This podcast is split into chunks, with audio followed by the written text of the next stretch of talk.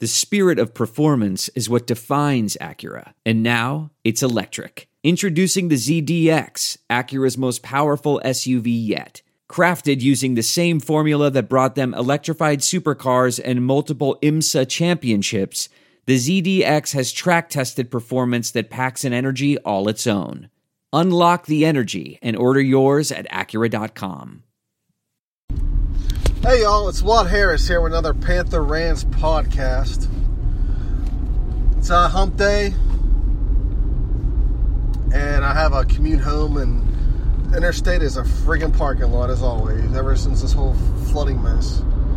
We're almost back to full speed here after the flood. There's some there are a lot of streets that are you know they're open. It's just some of them are one lane each way because the roads are all jacked up, whether it's you know sinkholes and whatnot potholes. Yeah, we get potholes in Houston too. I mean, I thought when I moved here with the roads being flat and, and also in a straight line, by the way. Yeah, every road here in Houston's flat and in a straight line. I figured the condition of the roads wouldn't be too bad, but it, actually it's worse. You know, Pittsburgh has its issues because, well, for one thing, Pittsburgh's very mountainous Whereas Houston is pretty much a giant swamp. So if you're building infrastructure on a swamp, you're gonna have problems because it gets very wet. Right, right. So, going over some topics here. The first one I'm gonna start out with is obviously the James Franklin issue that uh, you know happened on on Saturday, but we're on we're on Wednesday now and we're still talking about it not so much Pitt fans in general, but meet local media who one person from our flagship station, who I won't uh, mention his name, writes an article about it. I mean, think about this. This happened on a Wednesday, uh, not a Wednesday. I'm sorry, a Saturday, and we're on Wednesday, and we're, we're and we're still writing articles about it. For God's sakes, it's over. I didn't really care that he did it. I mean, it doesn't bother me. You know, he's playing a lesser opponent. He beat the crap out of them, and he stepped on stepped on their neck at the end of it. We're gonna say he curb stomped them. So people got enraged over. Him. Maybe you know James Franklin is embracing this whole bad guy role. After being Pitt, he can he compares him to Akron pretty much. Now he does this, but if anything, could be. Maybe he's a little cocky. He's feeling good about himself, obviously, because all the hard work he's put in the last few years with recruiting and whatnot is, paid off. I mean, he won, he just won a Big Ten title, finished in the top ten. His team's right now number four, and if the and if the season probably ended right now, well, they would still actually, you know, they would they would still be on the outside looking in probably in, in the playoffs. So he's riding a big wave right now and it's going to get even bigger now because the Big Ten se- the Big Ten season kicks in, and he's got Iowa coming up, but he's got a big he's got a big slate coming up with you know Ohio State and Michigan coming up. So I mean he's he's in a rough stretch right now. So it will, it's not going to be easy for him. I mean he's going to be I think at Ohio State I think yeah at Ohio State he's got, but as long as JT Barrett keeps sucking they should have no problem winning that game. But he also, but he's got, and they, plus he's got Michigan, but he's got Michigan at home, which is even better for him. So I mean, the rest of the schedule is pretty much a cakewalk for him until he gets the you know, championship game. So yeah, the guy is obviously feeling good about himself. I don't give a shit. Sorry, excuse my language. Just got a text message, and really, I didn't get you. Know, I, it's one of those informational texts, and of course, I said I didn't give a there. Which is what you get when you live podcast with me driving in a car. But yeah, he's, you know, he's got it made right now, and you can't blame him for it at all.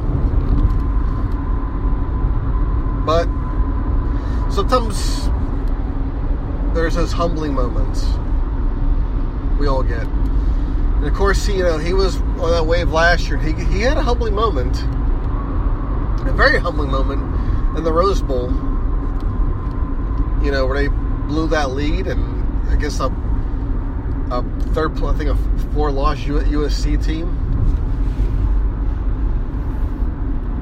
That was the funny part was, you know, when Penn State was up big in that game, people were saying they were they made their case, and they really didn't because they were struggling against a USC team that was a four-loss team. So no, they didn't make no case at all.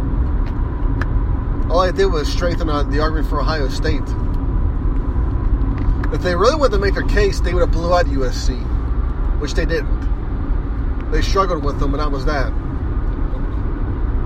So spare me the whole uh, state your case crap.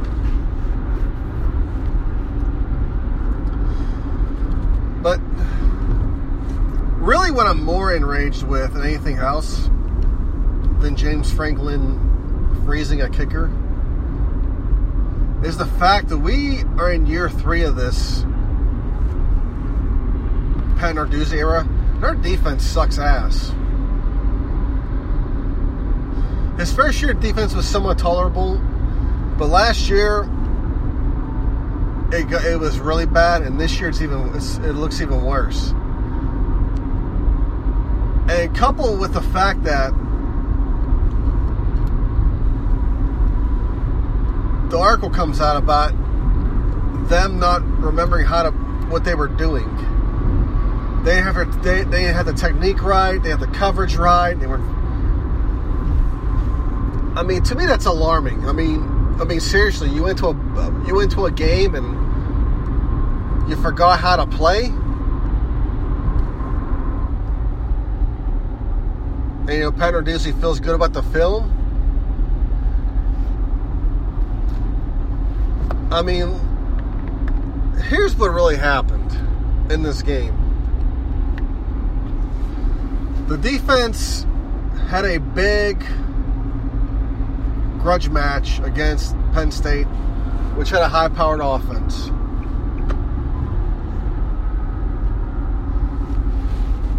And of course, after that was over, they had to go face Oklahoma State, which had another tough physical offense as well. Fast. Pitt pretty much decided to call it a day. Decide, hey, you know, we're not gonna, we're not, we're not fighting this just take, just beat us. That's really what happened. They said the hell with it and they just freaking quit. And on top of that, the offense didn't help much either. And I had a poster jump. I had somebody reply to my podcast. Actually, I, I appreciate his listen. He, he's not crazy about um, DiNucci as the quarterback. And I guess I based DiNucci being better because of the fact that he he moved the ball and he stopped the bleeding. And of course, people said there were some passes he could that could have been picked off, and yeah, he turned the ball over as well. But uh, you know, I respect his opinion because you know that's just what it is. You know, we're allowed to have different opinions, and just as long as you respect them, hey, I, I, I respect. I, I'm actually surprised somebody actually listened to my podcast. that's the fun. That's, that's what I was. That's when I was uh, got when I first got the reply. I was like, "Shoot, he listened to this? He understood it." And I, you know, Mark, hey, I appreciate it, man. Keep rolling. Let's hope you're right about Max Browne and I'm wrong, because I like to be wrong. But the thing is, is um, just like last podcast, I was under the impression Pitt was playing Rice this week, and they, they're not, obviously.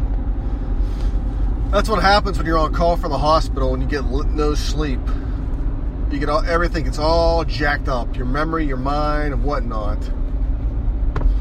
And now I just need this next week to friggin' decompress it all.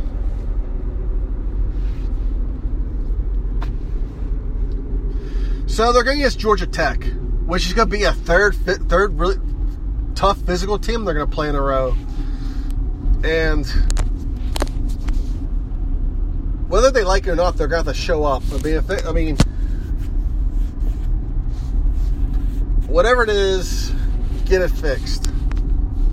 If you're forgetting your technique, your whatever it is, from that article I read in the PG,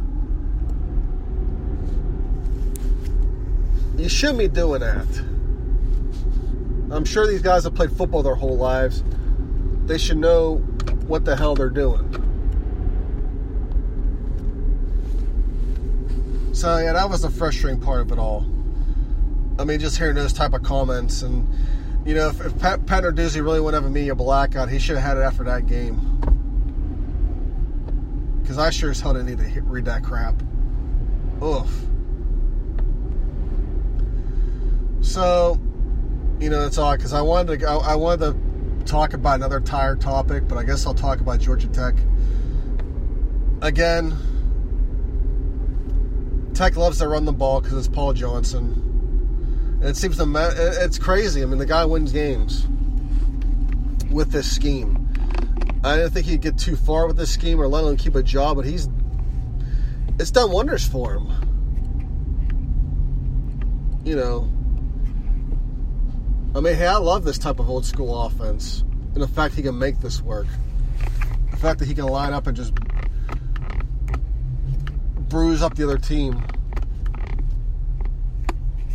So again, Pitt's gonna be in for another type of tough physical game. I mean, Tech brings it every you know every every year. Pitt's won the last two meetings, each by a field goal, both by Blewitt, as you know. He um, he boomed that long the long field goal two years ago. We got the yes from Pat from uh, Pat Bostick, as you all remember. And that was a big win for Pitt, a huge win. And they just kept it going. And again, this this past year, they won. They won again by a field goal. And I think it shanked the upright and just like went in. let the clock run down. I think that was the game. I don't know. I just know it was a close game. But I mean, the two beings before that, Tech had our number, especially the you know the the one game we played and we we unveiled Pitt script where it was you know Steve Pederson's last you know desperate move to get some some uh, positivity going because people just turned on him. It's a shame. It's a shame, you know. We still, you know, it's a shame. You know, Chancellor Nordenberg resigned when he did. Because you know, if we could have kept you know Pederson for a few more years, I mean, we uh, we managed to get the script back. Maybe if we kept him for a few more years, he could have got us the on campus stadium back. You know, we could have had that nice little stadium in Panther Hollow, or just tear down Posvar Hall. That's my dream is to tear down Posvar, put a stadium there. Although we probably would ruin the Schenley, whatever that thing is, that little park green space they put in. But think about that. You'd have it right there under the cathedral over you. And just imagine after a Pitt win, you get to look up at the cathedral and you get to see the lights come on from, from your seat in the stadium I mean, it would be freaking glorious. Tell me you wouldn't want that.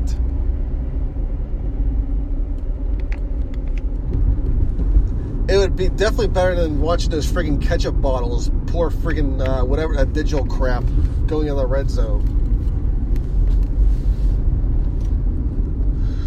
Which leads me to my next topic attendance. Yes I'm going to drop some reality on people here. Oklahoma State is a very good team, obviously. But to the casual football fan in Pittsburgh, they don't care about Oklahoma State. They don't watch, a lot of them don't watch college football like we do. They don't. I find that a lot of people that hate college sports never went to college.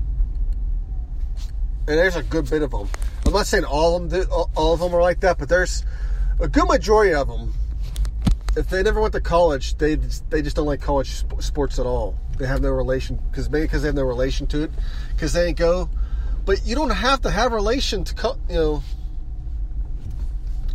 You don't have to have you don't have to go to college to relate to college sports. Hell, there's other ways you can relate to relate to it. You can gamble. Gambling always helps. It helps relate to all kinds of sports.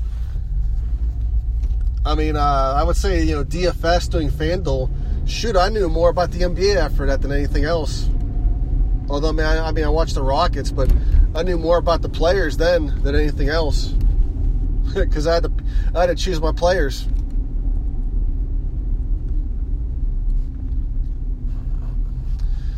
But yeah, the casual fan of Pittsburgh is not going to is not going to care about Oklahoma State. Maybe if it's Penn State, West Virginia, because you know you got all those you know redneck, uh, yeah, hoopies. I shouldn't say rednecks. in today's in today's America, that's a bit. I'm probably labeling you know them pretty bad, paint with a broad brush, but um, Penn State, Notre Dame, and West Virginia. There you go. And of course, there's Nebraska. Nebraska likes to travel too. So as far as how that conference goes, you know, outside of those, you know, Penn State, West Virginia, Notre Dame, Pitt's not really going to draw anything else unless they schedule Ohio State or Michigan. That's about it. Maybe even, well, you know, Pitt did schedule Michigan State one year and the stadium wasn't that full. But I mean, the casual football fan isn't going to show up to watch Oklahoma State. I'm sorry. They're, I mean, they're, at the end of the day, they're just Oklahoma State.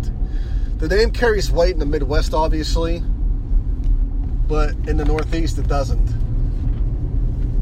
Maybe if Ben Roethlisberger went to went to Oklahoma State, maybe more fans show up. But that's about it. But Pitt football attendance issue is just a tired ass issue. So,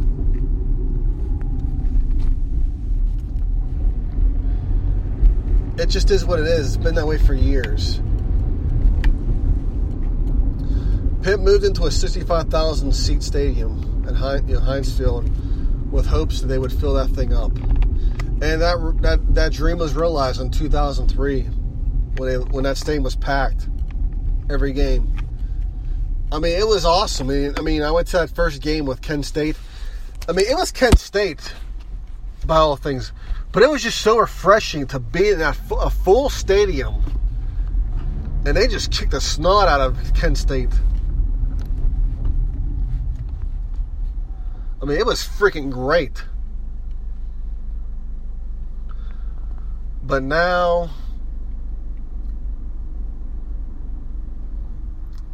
you know, with how that season turned out, which was a shame,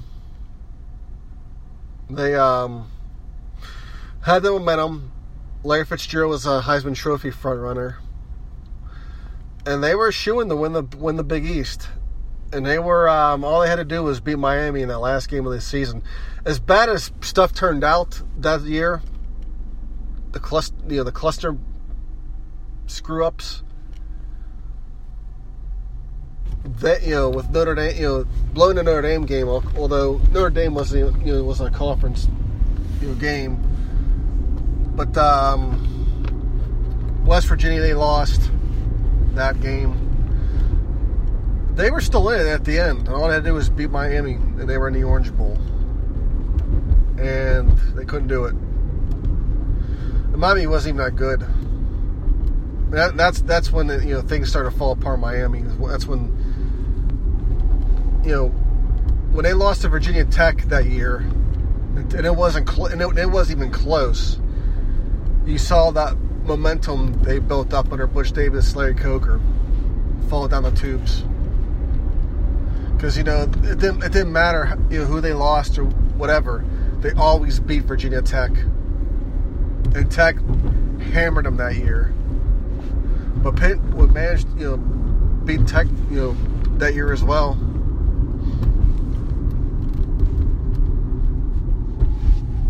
But yeah, all I had to do was beat Miami, and they just couldn't do it. And that's and that's the shameful part. It doesn't matter how bad Miami sucks; they always beat us. It's frustrating. It's a frustrating thing.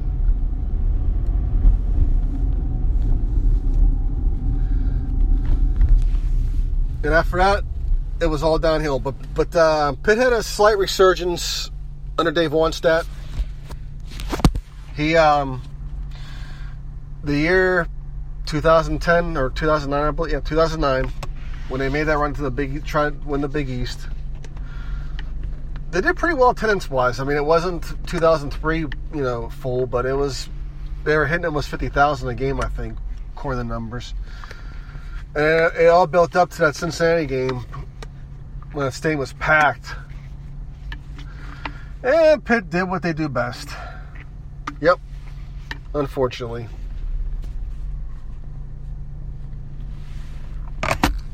But that's just how it goes, and that's the thing. Pitt's, you know, Pitt's gonna get probably forty to fifty thousand a game. You know, and if I mean that's just how it is. It just depends on the product. If the product sucks, they'll get their they'll get 35, 40. But if it's decent, they'll get 45, 50. But uh, the program just is what it is. I mean, it's a seven, eight win program at, at best. Unless Pat Narduzzi can pull off some miracles with these with these good players he recruited,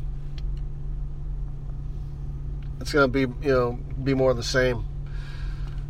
You know, so all I can say is if you love if you love Pitt, keep going to the games, keep supporting. Because trust me, there there's plenty of programs that you know win seven eight games a year maybe, and they're getting seventy thousand for a game. I mean, look at Tennessee. Tennessee's mediocre as hell, and those they still pack their stadium. There's a lot of programs like that. It happens. Oh, fuck. Excuse my language.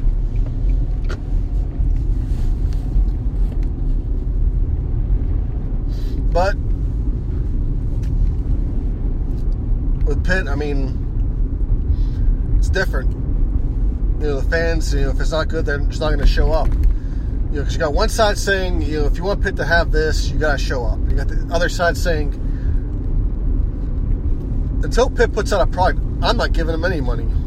I'm not going to make that drive, make that flight. I'm not doing any of that. Whereas you got higher programs like Nebraska, oh, Nebraska's one of them. They'll show them no matter what because they love Nebraska football.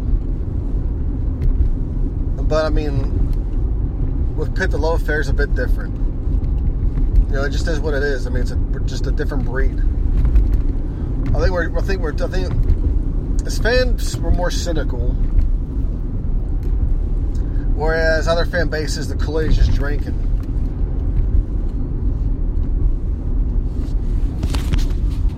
But, anyways, I'll end it here. So, let's hope for a uh, better game on Saturday.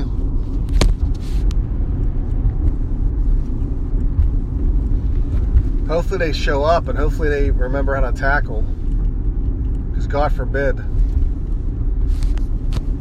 And as far as the offense goes, I mean, hopefully they get this figured out. Who you want to start, and maybe you know Max Browne getting pulled at the half. Maybe that sets a little fire under his ass. And realizes, hey, we want to give you this, this starting job, and of course we're going to pull it from you now because you're obviously not holding up your end of the bargain. You're actually when we when we, when we uh, accepted your uh, transfer, we were hoping you would actually show up and play and execute. You're not doing it, so we got to rely on this guy